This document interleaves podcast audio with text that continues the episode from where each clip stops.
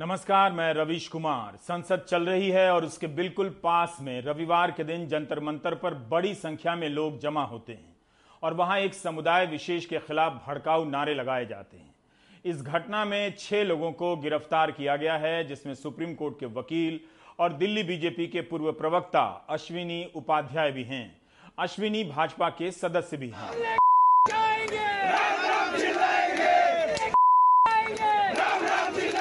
भारत जोड़ो के नाम पर रविवार को बुलाई गई सभा में भारत तोड़ने के नारे लगे। कानून के नाम पर उन मुद्दों पर बातें हुई, जिनके बहाने अक्सर सांप्रदायिक बातें भी होती हैं। भारत जोड़ो आंदोलन की प्रवक्ता शिप्रा श्रीवास्तव ने इंडियन एक्सप्रेस से कहा है कि पाँच हज़ार लोग मौजूद थे। किसी कोने से पाँच छह लोगों ने ऐसे नारे लगा दिए, जिनसे हम खुद को अलग करते हैं। जबकि वहाँ कवर करने गए नेशनल दस्तक के पत्रकार अनमोल प्रीतम ने न्यूज़ लॉन्ड्री से कहा है कि 200-400 लोग नफरती नारे लगा रहे थे। मुसलमानों के बारे में हिंसक बातें कह रहे थे। इस देश के किसानों को जंतर मंतर पर संसद का आयोजन करने के लिए 200 से अधिक लोगों की अनुमति नहीं दी जाती है। लेकिन हज़ारों लोगों को कैसे जमा होने दिया गया? हमारे सहयोगी मुकेश सिंह सेंगर का कहना है कि पुलिस ने इजाज़त नहीं दी थी। तब भी इतने लोग आए। राहुल गांधी ट्रैक्टर से संसद आ गए तो ट्रैक्टर कैसे आ गया? इसका मालिक कौन है? जिस ट्रक से आया, उस ट्रक का मालिक कौन है, इसकी तक जाँच हो गई। लेकिन किसी धर्म के खिलाफ दंगाई, नारे लगाने वाले थोड़े थोड़े समय पर जमा होते गए और पुलिस ने कुछ नहीं किया।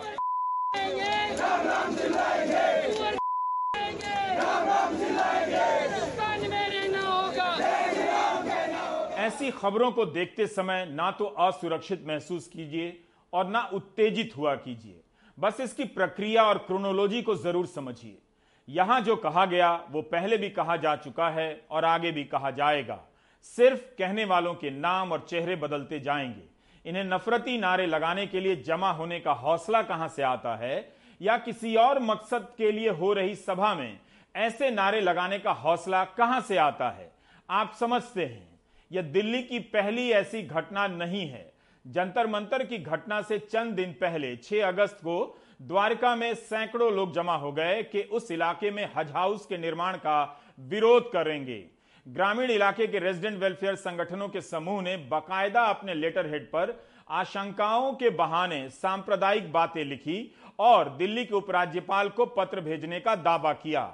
एक्सप्रेस की रिपोर्ट के मुताबिक बाकायदा लेटर हेड पर लिखा है कि हज हाउस बनने से शाहीन बाग, जाफराबाद, कश्मीर के हालात पैदा हो जाएँगे और हिंदुओं का पलायन हो जाएगा। ऐसे लोग हवा से नहीं आते हैं, बल्कि हवा चलाकर तैयार किए जाते हैं। ये फ्रिंज नहीं है, इनकी संख्या हज़ारों में, लाखों में हो चुकी है। इसके विरोध में वेलफेयर एसोसिएशन के साथ कई दूसरे संगठन भी आगे आए। पुलिस ने इसमें शामिल अज्ञात लोगों के खिलाफ आपदा प्रबंधन के दिशा निर्देशों के उल्लंघन का मामला दर्ज किया है। इस प्रदर्शन में बीजेपी के प्रदेश अध्यक्ष आदेश गुप्ता भी शामिल थे। 6 अगस्त को उन्होंने ही तस्वीर ट्वीट की है कि वे प्रदर्शन में थे। इस ट्वीट को प्रधानमंत्री मोदी, बीजेपी अध्यक्ष जेपी नड्डा और गृह मंत्री अमित शाह को टैग भी किया है, जोड़ा है। यह दिल्ली की हालत है। जहालत नहीं, हालत कह रहा हूँ। द्वारका में इन बातों को लेकर हज़ारों लोग, सैकड़ों लोग प्रदर्शन करने भी आ गए। देश में न जाने कितनी जगहों पर हज हाउस है। लेकिन वहाँ कभी कश्मीर जैसे हालात पैदा नहीं हुए, ना किसी को पलायन करना पड़ा। लेकिन इस तरह की धारणा के नाम पर अब हज़ारों की संख्या में लोग जमा होने लगे हैं। इसी दिल्ली में शाहीन बाग के समय गोली मार देने और करंट लगा देने के नारे लगाए गए। नारे लगाने वाले दोनों केंद्र सरकार के प्रमुख मंत्री हैं। बार बार नाम बताने की ज़रूरत नहीं है। इसलिए जंतर मंतर पर जो बातें कही गईं उन बातों का अगर राजनीतिक संरक्षण या वातावरण से संबद्ध नहीं होता तो ऐसे नारे लगाना आसान भी नहीं होता। दिल्ली से ही सटे और हरियाणा के पटौदी में, जुलाई के महीने में एक महापंचायत बुलाई जाती है। वहाँ पर भी मुसलमानों के खिलाफ सांप्रदायिक नारे लगाए जाते हैं। उस सभा में हरियाणा के बीजेपी के प्रवक्ता सूरज पाल मौजूद थे। हिंदू संगठनों द्वारा बुलाई गई इस पंचायत में सिवाय एक के किसी को गिरफ़्तार नहीं किया गया। भड़काऊ भाषण देने वाले गोपाल को गिरफ़्तार किया गया। गोपाल वही है जिसने जामिया में नागरिकता कानून का विरोध कर रहे लोगों पर गोलियाँ चलाई थी। भड़काऊ भाषण देने के बाद गिरफ़्तार हुआ गोपाल अब जमानत पर रिहा हो चुका है। यह उदाहरण इसलिए दिया कि आप देख सकें कि जंतर मंतर में जो बोला गया, उसका सिर्फ़ जंतर मंतर से संबंध नहीं है। यह एक मानसिकता, राजनीति और विचारधारा का मसला है जिसके अब असंख्य चेहरे हो चुके हैं। अगर हम पूरे मामले को सिर्फ़ एक व्यक्ति तक सीमित करेंगे, अश्विनी उपाध्याय को ही उसका चेहरा बनाएँगे तो बहुत से चेहरे आसानी से ओझल हो जाएँगे। वैसे अश्विनी उपाध्याय ने अपने भाषण में ऐसी कोई बात नहीं कही है। वे वकील हैं तो ज़ाहिर है कानून समझते होंगे। लेकिन जिन लोगों ने ऐसे नारे लगाए हैं, वो केवल नफरत और नारे समझते हैं। इसलिए बहुत आसानी से अश्विनी ने ऐसे नारे लगाने वालों से दूरी बना ली और उनके खिलाफ कार्रवाई की मांग कर डाली। ये और बात है कि खुद भी गिरफ़्तार होने से नहीं बच सके। मैंने दिल्ली पुलिस में शिकायत दर्ज कराई है कि ये जो वीडियो वायरल हो रहा है, इसकी जाँच कर लें। अगर ये वीडियो सही है तो इसमें जो लोग दिख रहे हैं, उनके खिलाफ कठोर कार्रवाई करें। मैं नहीं जानता इस वीडियो में कौन लोग हैं। मैं कभी मिला नहीं, मैंने कभी इनको देखा नहीं। न इनको वहाँ बुलाया, और जब तक मैं था वहाँ ये लोग दिखाई भी नहीं पड़े। उसके बाद हमारे जाने के बाद इस तरीके का वीडियो अगर बनता है तो ये मुझे लगता है इस आंदोलन को बदनाम करने के लिए बनाया गया है। और यदि वीडियो फेक है तो निश्चित रूप से हमें बदनाम करने और भारत जोड़ो आंदोलन को बदनाम करने के लिए ये प्रोपोगंडा फैलाया जा रहा है। गिरफ्तारी से पहले अश्विनी उपाध्याय ने अपना लिखित बयान जारी किया है। इसे पुलिस को भी भेजा है और मीडिया को भी। इस बयान को ध्यान से पढ़िए। इसमें अश्विनी कहते हैं कि भड़काऊ भाषण देने वालों के साथ उनका कोई संबंध नहीं है। यही नहीं, उस संगठन से भी खुद को अलग कर लेते हैं, जो संगठन अश्विनी को अपना मार्गदर्शक मानता है। और जिसके लिए अश्विनी अनेक बार ट्वीट करते हैं, जिसके पोस्टर पर सेव इंडिया फाउंडेशन का नाम और लिंक लिखा होता है, उस पर इनका भी चेहरा होता है। सेव इंडिया फाउंडेशन की वेबसाइट खोलते ही अश्विनी उपाध्याय की तस्वीर दिख जाती है। फाउंडेशन के पेज से मिले पोस्टर पर लिखा है 8 अगस्त को दिल्ली चलो। सेव इंडिया फाउंडेशन का एक और पोस्टर बरामद हुआ है, जिससे 21 फरवरी को अश्विनी उपाध्याय ने ही ट्वीट किया है। और इस पोस्टर में इसके संस्थापक प्रीत सिंह हैं। 8 अगस्त के इस पोस्टर में अश्विनी की तस्वीर के नीचे मार्गदर्शक लिखा है, यानी उन्हें फाउंडेशन का मार्गदर्शक बताया गया है। इस पोस्टर में साफ़ साफ़ लिखा है कि सेव इंडिया फाउंडेशन के प्रीत सिंह और अश्विनी उपाध्याय आमरण अनशन करेंगे। मार्गदर्शक ही कह रहा है कि संगठन से मेरा नाता नहीं। एक दूसरे को जाने बिना, कार्यक्रमों से सहमत हुए बिना, कोई आमरण अनशन नहीं करता है। क्या अश्विनी उपाध्याय अब इस बात से भी मुकर जाएँगे कि सुनील आंबेडकर रामलाल को सेव इंडिया फाउंडेशन का पोस्टर टैग किया करते थे? अश्विनी इसके कार्यक्रम के बारे में प्रेस को मैसेज भी करते हैं और 7 अगस्त को अपना वीडियो भी जारी करते हैं। इसके अलावा भी कई पोस्टर और ट्वीट करते हैं। सभी पोस्टर उनके हैंडल से लिए गए हैं। भारत छोड़ो आंदोलन की वर्षगांठ पर हम भारत जोड़ो आंदोलन शुरू करने जा रहे हैं। भारत को जोड़ने में जो सबसे बड़ी बाधा है, वो घटिया अंग्रेज़ी कानून है। जो कानून यहाँ पे वीर सावरकर को आजीवन कारावास देने के लिए बनाए गए थे। जो कानून लाला लाजपत राय और तिलक को लाठियों से पीटने के लिए बनाए गए थे, जो कानून भगत सिंह सुखदेव राजगुरु को फांसी देने के लिए बनाए गए थे, जो कानून जलियावाला बाग में गोली चलाने के लिए बनाए गए थे, वो कानून आज भी चल रहे हैं। पंद्रह अगस्त उन्नीस के पहले बने सभी कानूनों को खत्म करके नए कानून बने।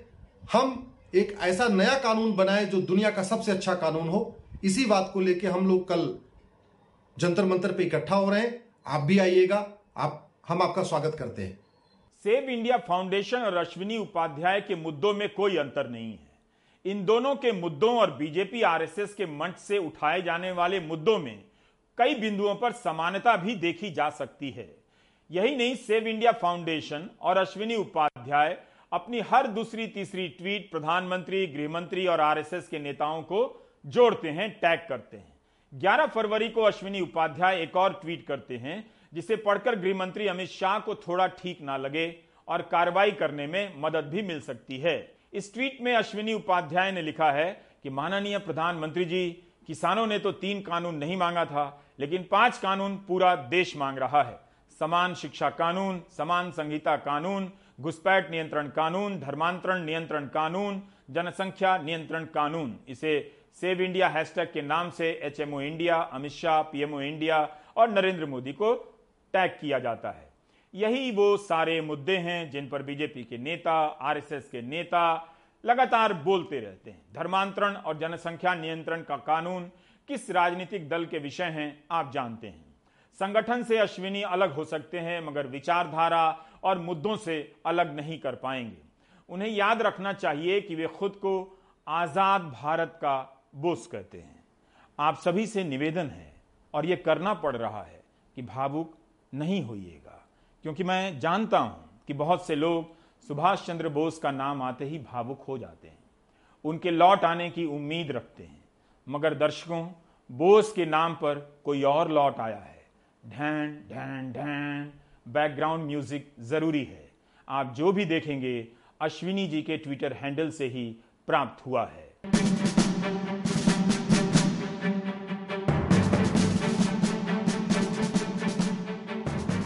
मेरी ही आँखों ने देखा है, सबसे पहले तो नहीं, मगर जब देखा तब मेरी आँखें ठीक थीं और ठीक पढ़ रही थी। ये उपाध्याय नहीं, ये जोश है, आज़ाद भारत का बोस है।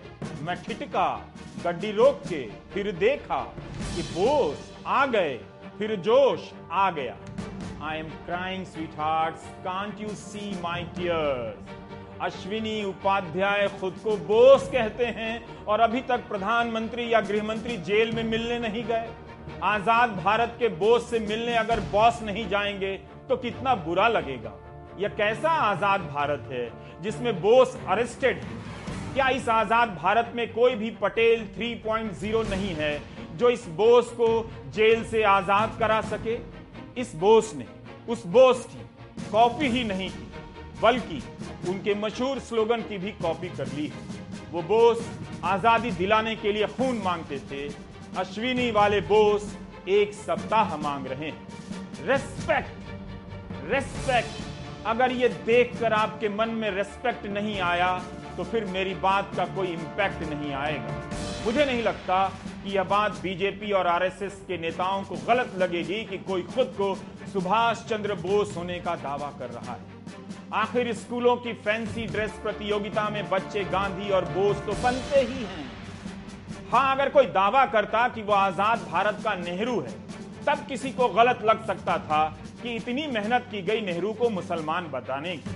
और अब अश्विनी कह रहे हैं कि आज़ाद भारत के नेहरू हैं। Do you get my point मगर हम जिस बोस को जानते हैं, वे इरादे के पक्के थे। लेकिन इस बोस ने एक पुलिस केस होते ही कह दिया, वे सेव इंडिया फाउंडेशन को नहीं जानते हैं। जबकि कितने गहरे संबंध हैं। सेव इंडिया फाउंडेशन के साथ प्रेस कॉन्फ्रेंस करते हैं, कहते हैं कि कोई संबंध नहीं। जब बोस बन ही गए तो घबरा क्यों रहे हैं? वैसे भी यूएपीए नहीं लगने की गारंटी है। यूएपीए तो किसी और के लिए रिज़र्व है। रविवार के ही दिन खबर इंडिया नाम के एक चैनल ने सेव इंडिया फाउंडेशन के प्रीत सिंह और पिंकी का इंटरव्यू किया है। जो इस संगठन के फेसबुक पेज पर अभी भी मौजूद है, जब तक हमने देखा। इन दोनों में, इन दोनों में एक भैया कहलाते हैं, एक भाई कहलाते हैं। आज भी हमने इनके फेसबुक पर यह इंटरव्यू देखा है, जिसमें दोनों भड़काऊ बातें कर रहे हैं। तो पुलिस क्या कार्रवाई कर रही है? वही सब बातें कि मुसलमानों को पाकिस्तान भेजेंगे धर्म स्थलों के बारे में अनाप शनाप बातें कही गई हैं, कह रहे हैं कि सरकार किसी के भी रहे मुसलमानों को नहीं उठने दें कुछ हफ़्ते पहले संघ के मोहन भागवत ने कहा था कि जो हिंदू कहता है कि मुसलमानों को पाकिस्तान जाना चाहिए, वो हिंदू नहीं है। लेकिन उन्होंने नहीं बताया कि कौन हिंदू ऐसा कहता है। और जो कहता है, वो हिंदू किसकी पार्टी के लिए काम करता है? इसका जवाब जंतर मंतर पर नारे लगाने वालों से मिल सकता है। भागवत को उनसे मिलना चाहिए। यहाँ आए लोगों को क्या भागवत कह सकते हैं कि ये हिंदू नहीं है जो मुसलमान को पाकिस्तान भेजने की बातें कर रहे हैं? जिस आंदोलन में नफरती बातें हों, उस आंदोलन को भारत जोड़ो आंदोलन कहा जाने लगा है। आज़ादी की लड़ाई से जुड़े खूबसूरत पहलुओं को इन्हीं सब मकसदों से जोड़कर बदनाम किया जा रहा है।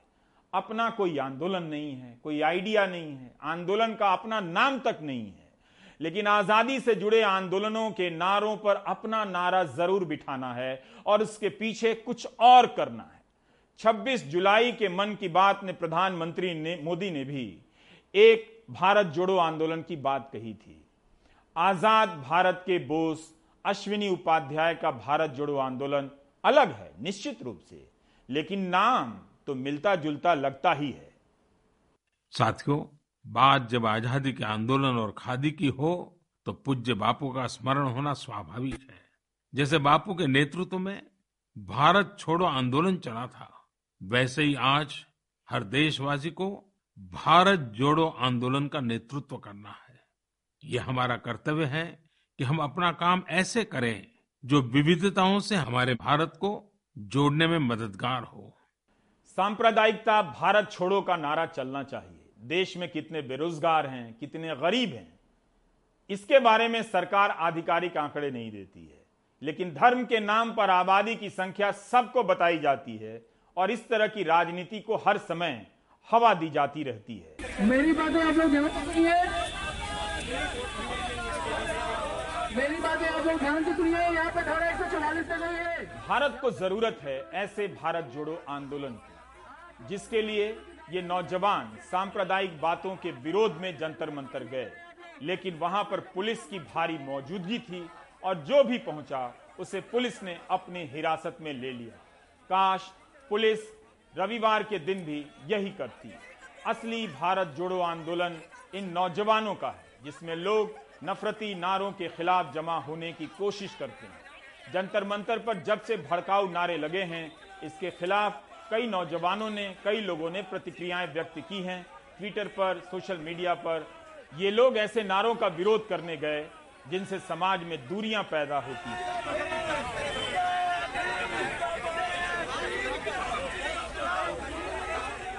Delhi high court women lawyers forum ने सुप्रीम कोर्ट को पत्र लिखा है कि नफरती नारे लगाने वालों के खिलाफ कड़ी कार्रवाई होनी चाहिए। यह रैली मुसलमानों के खिलाफ हिंसा भड़काने के लिए की गई थी। फोरम ने अपने उदाहरण में रेडियो रवांडा का ज़िक्र किया है। आप सभी दर्शक, प्लीज़ इसके बारे में पढ़िए और हिंदुस्तान की तकदीर के बारे में सोचिए। रेडियो का एंकर आज के टीवी एंकर की तरह चिल्ला रहा था रवांडा में। एक खास तबके के लोगों के खिलाफ वहाँ की जनता को उकसा रहा था, जिसके बाद अल्पसंख्यक समाज के लाखों लोग मार दिए गए। उनके लिए बोलने वालों को मार दिया गया। इस पूरी घटना को रेडियो रवांडा के नाम से जाना जाता है। उन्नीस सौ चौरानवे में 100 दिनों के भीतर रवांडा में 8 लाख लोगों का नरसंहार कर दिया गया। हत्यारों की भीड़ ने एक रेडियो स्टेशन बना लिया था, आरटीएलएम। उससे और वहाँ के अखबारों में नफरती बातें छापी गई, फैलाई गई। यहाँ तक लिखा जाता था कि ये तिलचट्टे हैं, इन्हें देश से निकाल दिया जाना चाहिए। जिनके नाम लिए जाते थे, उनकी हत्या कर दी जाती थी। दिल्ली विमेन लॉयर्स फोरम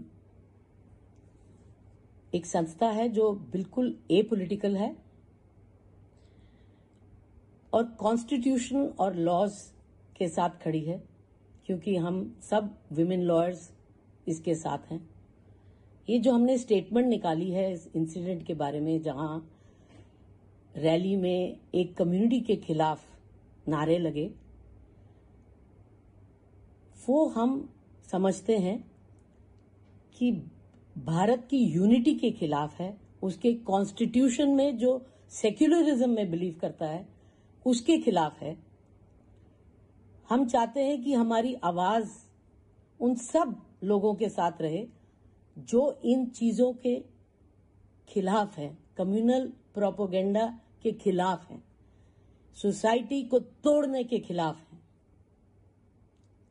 हमें खुशी है कि पुलिस ने एफआईआर दर्ज की है, बट हम चाहते हैं कि ये जो फ़ाइल है, ये कहीं उठा के साथ में रखी ना जाए और केस को दबाया ना जाए। एंड हम ये होप करते हैं कि लॉ जो है वो अपना कोर्स लेगा पनिशमेंट देगा। इसलिए जब न्यूज़ चैनल गोदी मीडिया और अखबार नफरती बातें फैलाएँ बहस करें तो सतर्क रहिए। इसमें किसी का हित नहीं है। नहीं जम रहे तेरे मुँह में। नहीं। नहीं जम रहे तेरे मुँह में। फिर जय श्री राम बोल दे ये बात। या तो इससे बाहर जाओ देश से बात सुनो नहीं तो होगा तो बोलना पड़ेगा। यहाँ पे रहने होगा तो बोलना पड़ेगा बोल दे बोल दे ये बात सुनोगे ही नहीं बोल दे सुनो सुनोगे ही नहीं मन करेगा तो बोल दूँगा। लेकिन आप लोग में ज़बरदस्ती आप लोग हूँ ज़बरदस्ती आप लोग मत अब आप लोग इतने सारे लोग घेर के मुझसे कहेंगे कि तुम जैसे राम बोलो तो मैं नहीं बोलूँगा। तो फिर क्या थी बीच में इनका रिकॉर्ड कर। मीडिया चैनल से दरख्वास्त करूँगा कि इस आदमी को ये सांप्रदायिक फैला रहा है इसको बाहर निकाल दिया देखिए अब इनका कहना मैं ना मानूं। अच्छा मैं आपका कहना ना मानूं तो मैं गलत। है बिल्कुल गलत हुआ आप। रविवार को जंतर मंतर पर एक और घटना हुई थी। धार्मिक उन्माद की चपेट में नेशनल दस्तक के पत्रकार अनमोल प्रीतम भी आ गए। अनमोल प्रीतम को मजबूर किया गया कि जय श्री राम का नारा लगाओ। अनमोल ने वंदे मातरम और भारत माता की जय के नारे लगा दिए, लेकिन जय श्री राम का नारा नहीं लगाया। आप इंटरनेट सच सर्च कीजिए। इस नारे को बुलवाने के नाम पर मॉब लिंचिंग की घटनाएँ हो चुकी हैं। अनमोल प्रीतम ने न्यूज़ लॉन्ड्री से कहा है कि जब वो जंतर मंतर पर कवर करने गए, तब वहाँ बड़ी संख्या में लोग नफरती नारे लगा रहे थे। एक दो नहीं बल्कि 200 400 पत्रकार अनमोल प्रीतम ने वायर की आरफा खानम को दिए गए इंटरव्यू में कहा है कि ज़िंदगी और मौत दांव पर थी। उन्होंने फैसला किया कि शरीर पर चोट आएगी तो दो चार महीने जख्म रहेंगे। लेकिन इनके दबाव में बोला तो उसका जख्म ज़िंदगी भर रहेगा। नेशनल दस्तक के अनमोल प्रीतम ने जय श्री राम बोलने से इनकार कर दिया। अनमोल प्रीतम का तर्क है कि जब उन्हें लगेगा तो जय श्री राम बोलेंगे, लेकिन जब राजनीतिक दबाव डाला जाएगा तो उन्हें क्यों बोलना चाहिए? उन लोगों ने मुझसे कहा एक व्यक्ति आया और उसने मेरे कंधे पे यहाँ पे ऐसे हाथ रखा और उसने मुझे घूरा और जिस टोन में एक डरावने टोन में उससे उसने मुझसे कहा कि तुम्हारे मुँह में दही जमा है क्या? तुम श्री राम क्यों नहीं बोल सकते? तो देन उस मोमेंट पे मुझे लगा कि अब शायद सिचुएशन आउट ऑफ़ कंट्रोल हो गई है। अब शायद लोग मुझे अ, मेरे ऊपर हमला कर सकते हैं। और तब मुझे ये चुनना था कि क्या मुझे यहाँ पे कॉम्प्रोमाइज़ करके वो कर देना चाहिए जो ये लोग करते हैं, या फिर मुझे अपनी स्वतंत्रता, अपने बोलने की आज़ादी की रक्षा करनी चाहिए। उस मोमेंट मैंने डिसाइड किया कि मैं कॉम्प्रोमाइज़ नहीं करूँगा, क्योंकि अगर कॉम्प्रोमाइज़ मैं नहीं करता हूँ और ये लोग मुझ पर हमला भी कर देंगे तो ज़्यादा से ज़्यादा क्या होगा? मुझे मार देंगे, मुझे पीट देंगे, मेरी कुछ हड्डियाँ तोड़ देंगे। जो साल भर में या छः महीने में या दो साल में कभी ना कभी तो रिकवर हो जाएगा, जो शरीर पे मेरे चोट आएगी। लेकिन अगर मैं यहाँ कॉम्प्रोमाइज़ कर लेता हूँ तो फिर जो चोट मेरी ज़मीर पर आएगा, जो चोट मेरी आत्मा पर आएगा वो वो वो चोट शायद मैं पूरी लाइफ उसको कभी रिकवर ना कर सकूँ उस चोट से। और शायद हर रात मैं जब सोने जाऊँ तो मुझे ये चीज़ परेशान करे कि मैंने भीड़ के सामने कुछ ऐसे दंगाई मानसिकता वाले लोगों के सामने खुद को सरेंडर कर दिया। तो ये चीज़ मुझे कभी सोने नहीं दी थी इसलिए मैंने फ़ैसला लिया और अपनी अभिव्यक्ति की आज़ादी, अपने बोलने की आज़ादी की की, के लिए मैंने ये फ़ैसला लिया और मैंने कहा कि अगर मेरा मन होगा तो मैं बोलूँगा। लेकिन अगर आप इतने सारे लोग मुझे घेर कर ज़बरदस्ती करेंगे तो मैं बिल्कुल नहीं बोलूँगा। अश्विनी उपाध्याय के साथ साथ विनोद शर्मा, दीपक सिंह, विनीत, क्रांति, प्रीत सिंह गिरफ़्तार हुए हैं। अश्विनी उपाध्याय सुप्रीम कोर्ट के वकील हैं। दिल्ली पुलिस को जो पत्र लिखा है, उसे ध्यान से पढ़िएगा। वे अपनी सफ़ाई भी देते हैं और खुद को उस धारा की राजनीति के साथ भी दिखाते हैं। जिसे गोदी मीडिया के कार्यक्रमों, बहसों में तर्क जुटाने में मदद मिलती है। देखिए, जब से अमित शाह जी देश के गृह मंत्री बने हैं, दिल्ली की कानून व्यवस्था को कबाड़ा कर दिया उन्होंने। देश की राजधानी है दिल्ली। जब से वो गृह मंत्री बने, कभी वकीलों पे हमला होता है, कभी दिल्ली में इतने बड़े दंगे हो जाते हैं। गैंग वॉर होते हैं दिल्ली की सड़कों पे। निर्भया कांड टू हुआ, आपने देखा कि एक छोटी सी बच्ची के साथ गैंग रेप करके उसको ज़िंदा जला दिया गया। मुझे लगता है कि आज कानून व्यवस्था को बिगाड़ने का काम भारतीय जनता पार्टी अमित शाह जी की अगुवाई में कर रही है। उनके ही लोग इस प्रकार के भड़काऊ नारे लगा रहे हैं दिल्ली का माहौल खराब कर रहे हैं। दिल्ली में जो रहने वाले शहरी हैं आप सोचिए उनके ऊपर क्या घट असर पड़ता होगा इन घटनाओं का। दिल्ली पुलिस ने कार्रवाई की है छह गिरफ्तारियाँ इस मामले में की गई है। क्या आप संतुष्ट हैं जिन मामलों जो मामले देखिए ये? कार्रवाई की रस्म अदायगी होती है सवाल तो विचारधारा का है ना। एक ऐसी पार्टी इस वक्त सत्ता में है जो नफरत की विचारधारा पे काम करती है। उसके लिए लोगों का तरक्की मायने नहीं रखता, लोगों का विकास मायने नहीं रखता, रोज़गार मायने नहीं रखता, कोरोना मायने नहीं रखता, उनको खाली नफरत फैलाना है 24 घंटे। जंतर मंतर को आप नजरअंदाज करना चाहते हैं, कर सकते हैं। पटौदी की महापंचायत को नजरअंदाज करना चाहते हैं, कर सकते हैं। द्वारिका में हज हाउस के विरोध में जो बातें कही गई, पत्र में लिखकर आप उसे नजरअंदाज करना चाहते हैं, बिल्कुल कर सकते हैं। लेकिन ध्यान रहे कि इस अंदाज के कारण नज़र ही ना चली जाए। सोचने, समझने की शक्ति ना खत्म हो जाए। ब्रेक ले लीजिए, काफ़ी कुछ ब्रेक हो चुका है।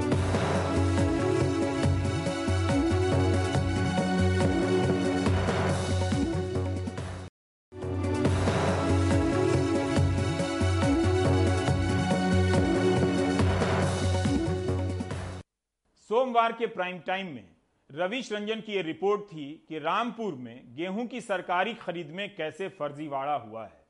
लेकिन इससे पहले धान की खरीद में भी ऐसा हो चुका है। यहाँ तक कि रामपुर की पूर्व सांसद और बीजेपी नेता जया प्रदा के नर्सिंग कॉलेज की ज़मीन को दिखाकर 55 क्विंटल धान एमएसपी पर बेच दिया गया। ये रिपोर्ट देखिए। रामपुर में धान की सरकारी खरीद में भी धांधली की कई शिकायतें हैं। रामपुर से करीब 10 किलोमीटर दूर मड़ैयान उदयराज गाँव में ये रामपुर की पूर्व सांसद जयाप्रदा का नर्सिंग कॉलेज है। लेकिन कॉलेज की ज़मीन पर महबूब किसान के नाम से करीब एक लाख रुपए के धान की एमएसपी खरीद दिखा दी गई। खाता संख्या 35 की अब हम इस ज़मीन पर आए हुए हैं तो यहाँ पर आप देख सकते हैं कि यहाँ पर जयाप्रदा चैरिटेबल ट्रस्ट का एक यहाँ पर नर्सिंग कॉलेज चल रहा है। ये जो पूरा कॉलेज है, ये 26 बीघे में पूरा कॉलेज फैला हुआ है और यहाँ पर खेती लायक कोई भी ज़मीन नहीं है। अगर कोई ज़मीन छूटी है तो आप देख सकते हैं कि यहाँ पर इस तरीके का लॉन है और थोड़ी सी ज़मीन अंदर है। कॉलेज के प्रिंसिपल से जब हम मिले तो वो भी हैरान थे कि कॉलेज की ज़मीन पर महबूब नाम के किसान का खेत दिखाया गया है। कॉलेज प्रशासन ने एक शिकायत भी पुलिस को दी है। कॉलेज प्रशासन से हमने बात करने की कोशिश की, लेकिन कॉलेज प्रशासन मीडिया से अब बात करने से कतरा रहा है। मेरे साथ में हमारे जो सहयोगी हैं, रामपुर के वो हैं। तमकीन सर, ये बताइए कि अभी हम लोगों की बातचीत हुई कॉलेज प्रशासन से। तो कॉलेज प्रशासन का कहना है कि इन्होंने एक शिकायत की है। अभी तक आपको क्या इन्फॉर्मेशन मिली है? दस साल से ज़्यादा हो गया यहाँ कॉलेज कायम हुए हुए। और ये आकर्षी घोषित की जा चुकी है अच्छा, ये ज़मीन इसमें जो प्रशासन है रेवेन्यू डिपार्टमेंट उसने ये क्लियर कर दिया कि यहाँ कृषि कार्य नहीं हो सकता। उसके बावजूद चारों तरफ़ बाउंड्री है कोई अंदर आ नहीं सकता है बिना इजाज़त के। लेकिन उसके बावजूद यहाँ पर ये दर्शाया गया कि इस जगह पे धान बोए गए। और उस धान को एमएसपी प्राइस पर एक महबूब नाम के किसान के नाम से जो है सप्लाई किया गया और उसका पैसा एमएसपी का उसको उसके खाते में गया। हमने जब महबूब नाम के किसान से संपर्क करने की कोशिश की तो बीमार होने की बात कहकर उन्होंने मुलाकात से इनकार कर दिया। लेकिन हमें पता चला कि महबूब के पास महज 10 बीघा ज़मीन है लेकिन उसके नाम पर अलग अलग खरीद केंद्रों पर फर्जी खतौनी लगाकर तीन लाख छप्पन हज़ार रुपए का धान बेच दिया गया। रामपुर में इसी तरह बने कई घरों और बागों की खतौनी लगाकर धान बेचा गया। सरकारी खरीद केंद्र में धांधली की शिकायत हसीब खान ने जिलाधिकारी से लेकर मुख्यमंत्री पोर्टल तक पर की है। रजिस्ट्री करिए सारी शिकायतों की कि मेरे पास प्रूफ रहे हैं। तो ये बहुत बड़ा घोटाला। रामपुर ज़िले में मतलब यूपी में ये दिखाते हैं, रामपुर ज़िले सबसे फ़र्स्ट रहता है खरीद में। मैं कहता हूँ, रामपुर जिला सबसे घटिया और ठड़ रहता है। इतनी कहीं जगह कहीं है ही नहीं, जितनी यहाँ दो नंबर का काम होता है। सबसे ज़्यादा माफिया जनपद रामपुर में है, कहीं है ही नहीं। मतलब बिहार से ये लाएँ, हरदोई से ये लाएँ, सहारनपुर से ये लाएँ, इनके बहुत बहुत बड़े कॉन्ट्रैक्ट हैं। चारों तरफ़ से धान आता है।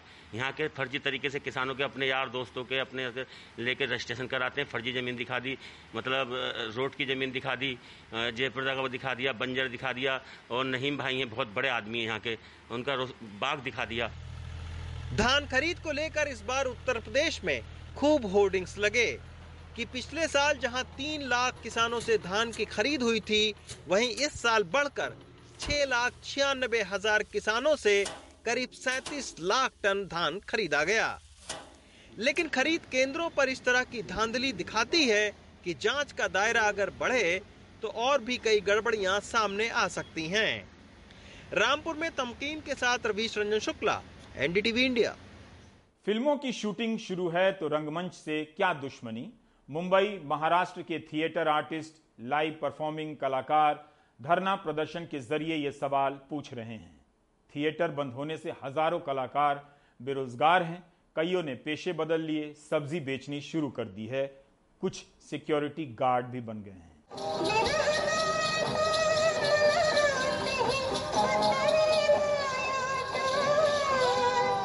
रंगमंच के कलाकार मुंबई की सड़कों पर। करीब डेढ़ साल से बदहाली में जी रहे हैं। कहते हैं, भीख नहीं मांग रहे, बस थिएटर खोल दिए जाएँ। बीते एक महीने से रह रह कर कभी दादर तो कभी सीएसटी पर धरना दे रहे हैं। पूछते हैं कि फ़िल्मों की शूटिंग शुरू है तो रंगमंच से क्या दुश्मनी? डेढ़ साल से हमारा काम बंद है। जो लोक कला बनते छोटे छोटे कलाकार हैं उनको परफॉर्म करने की मुबा नहीं है। तो खाएँगे क्या? इसके इसीलिए हम सरकार को बोल रहे हैं कि आप लोकल शुरू कर रहे हैं बस शुरू कर रहे हैं मॉल शुरू कर रहे हैं थिएटर शुरू करो हमारे परफॉर्मेंस शुरू करो हमें मदद की भी ज़रूरत नहीं है। शूटिंग वगैरह चालू है तो हमारे शोज़ भी चालू किए जाए। Last two and half year से हम लोग हैं ऐसे ही घर पे बैठे हुए हैं। हमारे ग्रुप के अभी तक चार से पाँच जन में आत्महत्या की हुई है। और कुछ लोगों की तो ऐसी हालत है वो साड़ी पहन के रास्ते पे लोग भीख मांग रहे हैं। ऐसी भी हालत पैदा हुई है। फिल्मिस्तान वाले राज्य महाराष्ट्र में गायक संगीतकार डांसर एक्टर ऐसे हज़ारों लाइव परफॉर्मिंग आर्टिस्ट बीते डेढ़ बरसों से अपना काम नहीं कर पा रहे हैं। कईयों ने पेशा बदल दिया पर आर्थिक मुश्किलें बरकरार हैं। मुंबई के अलावा कोल्हापुर नागपुर में भी आर्टिस्टों ने धरना दिया। आज सत्रह महीना हो गया। सत्रह महीने से हमारे सब प्रोग्राम बंद है हमारा स्टेज बंद है। हम ना ओपन में शो कर सकते हैं, ना स्टेज में शो कर सकते हैं। आज जिस दिन हम लोग शो करते हैं, उसी दिन हमको पैसा मिलता है, उस पैसे पे हमारा घर चलता है। आज तक हमारे बीस से लोगों ने, ज़्यादा लोगों ने, कलाकारों ने आत्महत्या कर लिए आज तक हमारे बहुत से कलाकार हार्ट अटैक से और बीमार पकड़ के मर गए आज हमारी हालत ऐसी है कि आज बहुत से परिवारों के, कलाकारों के परिवार के घर में खाने को अनाज नहीं है, ना दाना है, ना पानी है। दो साल से हम लोग घर पे बैठे हुए वाइफ मेरी भी वड़ा पाव का बिज़नेस उसका वड़ा पाव का उसने स्टॉल डाल के अभी हमारा घर कैसा भी कैसा चल रहा है। लेकिन इतनी बुरी हालत, हम कलाकारों की कभी भी आई नहीं थी अभी अभी लेकिन दो साल से हम लोग बहुत बेरोजगार हो गए वेजिटेबल्स का बिज़नेस किया, किसी ने मच्छी का बिज़नेस किया। बहुत सारे लोग तो हमारे यहाँ पर जो जेंट्स आर्टिस्ट है, कितने सारे लोगों ने सिक्योरिटी गार्ड का जॉब किया है, जो मतलब मैंने खुद एक डेढ़ महीना वो जॉब किया था। मतलब हमारी वजह से गर्दी होती है ना भीड़ होती है तो फिर वही भीड़ जमा करने के लिए एक ऐसा टाइम था दो साल पहले कि हम कलाकार चाहिए थे और आज हमारी वजह से भीड़ हो रही है इसके लिए हमें परमिशन नहीं मिल रही। ये सबसे गंदी बात है। महाराष्ट्र में सिनेमा मल्टीप्लेक्स थिएटर बंद हैं लेकिन फ़िल्मों और टीवी की शूटिंग जारी है। ऐसे में रोज की कमाई पर निर्भर थिएटर और लाइव परफॉर्मिंग आर्टिस्ट भी पाबंदियों से निकाले जाने की मांग कर रहे हैं। मुंबई से पूजा भारद्वाज एनडीटीवी इंडिया आप देख रहे थे प्राइम टाइम नमस्कार।